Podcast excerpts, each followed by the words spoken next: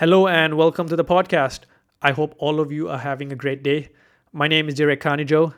At the time of this recording, the NCAA March Madness basketball tournament is in full swing. The tournament features 68 of the best college basketball teams in the US. It is played as a single elimination tournament, which means one loss and you are out.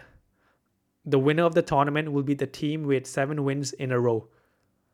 The March Madness tournament reminded me of one of the best books I read last year. The book is about basketball coaching, but if you read between the lines, I think it contains a lot of good life and business lessons. The name of the book is The Carolina Way by Dean Smith. I think Dean Smith belongs right up there with John Wooden, Bobby Knight, and Coach K as some of the best college basketball coaches. So, who was Coach Smith? From 1961 to 1997, he was the basketball coach of the University of North Carolina at Chapel Hill. During those 36 years, he established several co- several coaching records.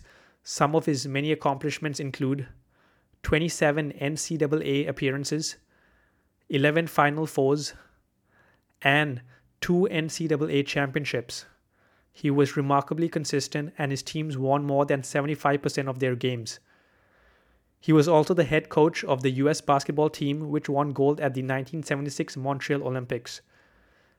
And by the way, if you have seen The Last Dance on Netflix, you will have come across Coach Smith. He was Michael Jordan's coach at North Carolina before he entered the NBA. In Jordan's Hall of Fame speech, he said, There is no way you guys would have got a chance to see Michael Jordan play without Dean Smith. Coach Smith's basketball philosophy was simple his mantra was play hard, play smart, and play together. Let's talk about each one. Playing hard means playing with effort, determination, and courage. Coach Smith wanted his players to give maximum maximum effort during practice and in games.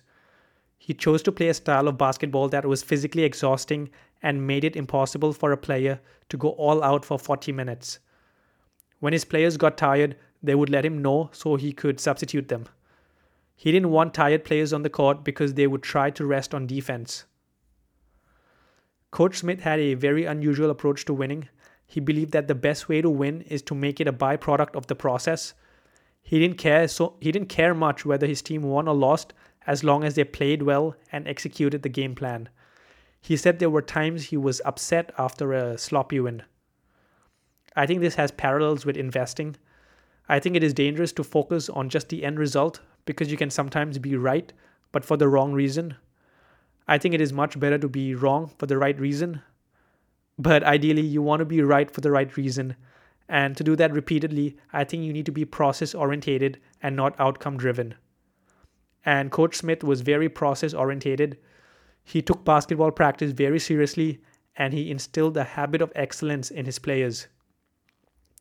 For example, when the players arrived in the locker room to dress for practice, each of them received a typed copy of the plan for that day. Coach Smith also strongly believed in mastering the first principles. For, for instance, he often did 2v2 basketball drills before progressing to 3v3. This is similar to Josh Waitzkin, who mastered chess by playing micro positions. I read somewhere that he would play chess with only three pieces on the board. For example, king and pawn versus king, this is a strange way to play chess, but I think he is onto something. We know that chess is very complex since there are more possible iterations of chess than there are atoms in the universe. So I think trying to understand things from first principles is a very good and underrated idea. I think as investors, we should practice our craft in the same way. We should start with the basics, which is accounting, Sometimes I wish I had a formal educa- education in accounting instead of economics. But the good news is that you can learn almost anything these days through books, online courses, and YouTube. All right, let's move on. The next mantra by Coach Smith is to play smart. This means executing the game plan and giving importance to every possession in the game. To encourage his players from taking good shots, for taking good shots, Coach Smith would sometimes score practice sessions based on shot selection. For example, a layup that didn't go in was worth more in his mind than a tough three point shot that went in. Part of, part of playing smart involves taking good shots. Coach Smith incorporated all sorts of little things.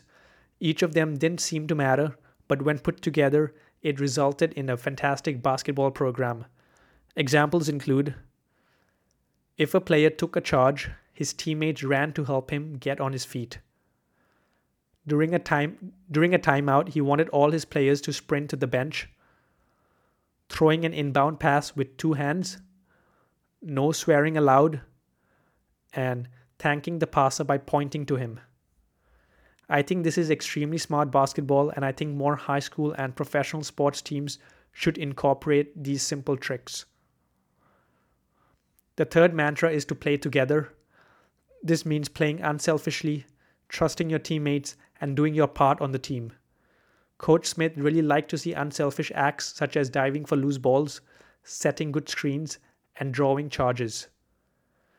He was once asked he was once again ahead of, this of his time when it came to building team chemistry. He didn't substitute for mistakes.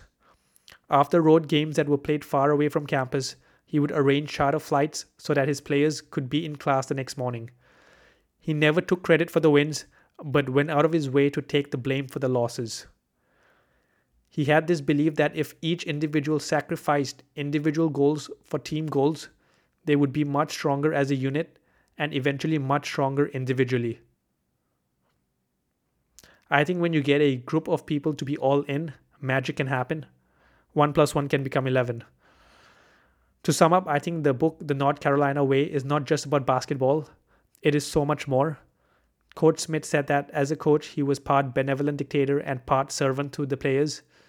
He really cared about his players, and he had a saying during the season, everything for the team, out of season, everything for the individual. In my opinion, his leadership skills were off the charts. Coaching a basketball team is very challenging because every year you start with a new set of players, whereas in business, you often work with the same set of teammates. I want to briefly say that I have another book on basketball on my shelf. This one is by John Wooden, who was the head, head coach at UCLA. He won 10 NCAA championships, including seven in a row. I am really looking forward to reading and learning about him. That is all for today. Thank you all so much for tuning in. Until next time.